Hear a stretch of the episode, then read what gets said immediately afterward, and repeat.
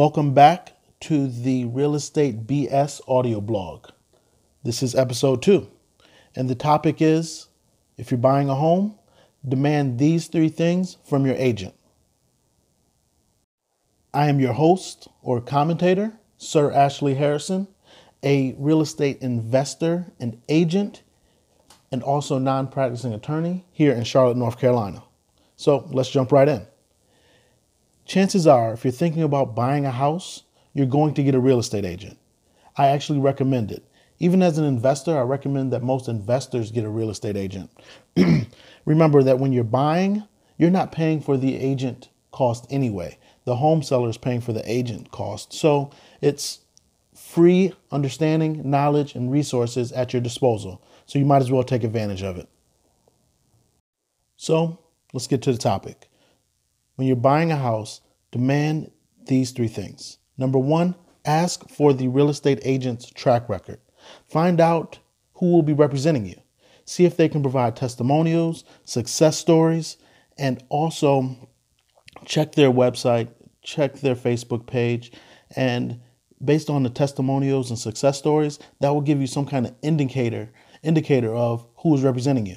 And remember that they must be able to find a lot of houses for you to look at and then be able to negotiate well on your behalf. That is number two. Ask to look at a lot of houses.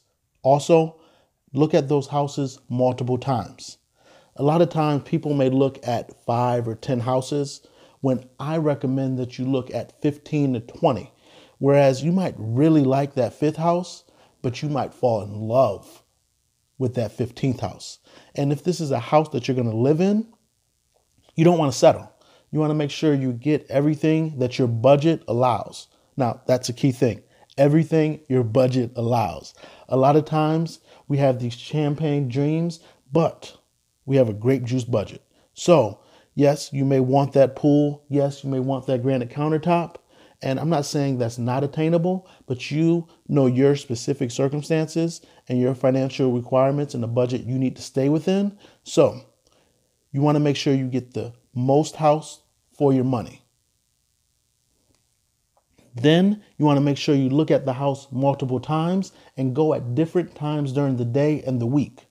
Now, I heard this horror story of a client of mine. Um, this happened to him before he was a client of mine, and that's why he became that's why he came to me. But when he bought his last house, him and his family went for about three weeks. Looked at this house every Saturday morning, um, liked it, loved it, and was wondering like, hey, why is it on the market for so long? It seemed like a good quality house. Um, inside looked amazing. It was priced right, uh, so they made an offer, and then it was accepted. Little did they know, once they moved in, that the next door neighbor had a dog that they kept outside every every every evening. Sorry, I stutter at times, but had a dog that they kept outside every evening and it barked nonstop.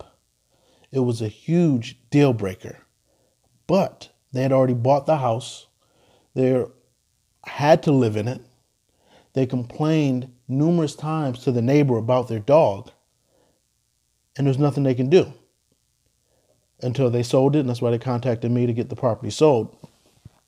But had they gone to look at the house multiple times and different times throughout the week, they would have seen that that was the deal breaker. Reason why the property was excellent inside, priced right, but still available after three weeks was because of that annoying dog. And the neighbors didn't keep the dog out on the weekends. It was just during the week, in the evening, they kept the dog outside, and it was a huge deal breaker. So learn from their mistakes. Look at the house multiple times and at different times during the day. And then you want to drive the neighborhood. Agents can be so focused on certain houses that they forget the other reasons why people may want to buy a house.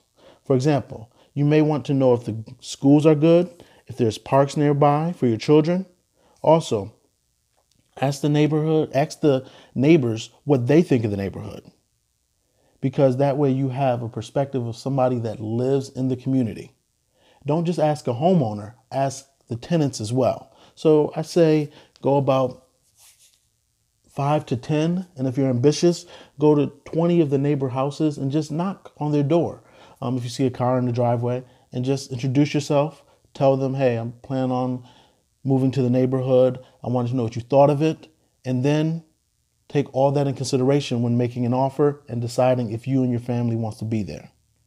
Now, in summary, I know I went off on a little tangents here and there, but in summary, you need to make sure you demand these three, three things of your agent when you're deciding. One, ask for their track record. Two, make sure you look at a lot of houses, that they provide you a lot of houses, and that you look at them multiple times and at different times during the day. Then have them drive the neighborhood. Make sure they're aware of what's going on, and then you have to be proactive as well. You go knock on the neighbors' doors and see what they think of the neighborhood and make your assessment. Now, hopefully that helped. If you have any questions or need an agent here in North Carolina or the Charlotte region, please feel free to contact myself, Sir Ashley Harrison, or my team at sirashley.com or give us a call, shoot us a text at 704 775 1236. Again, 704 775 1236. I hope you enjoyed this episode of the Real Estate BS audio blog. Talk soon.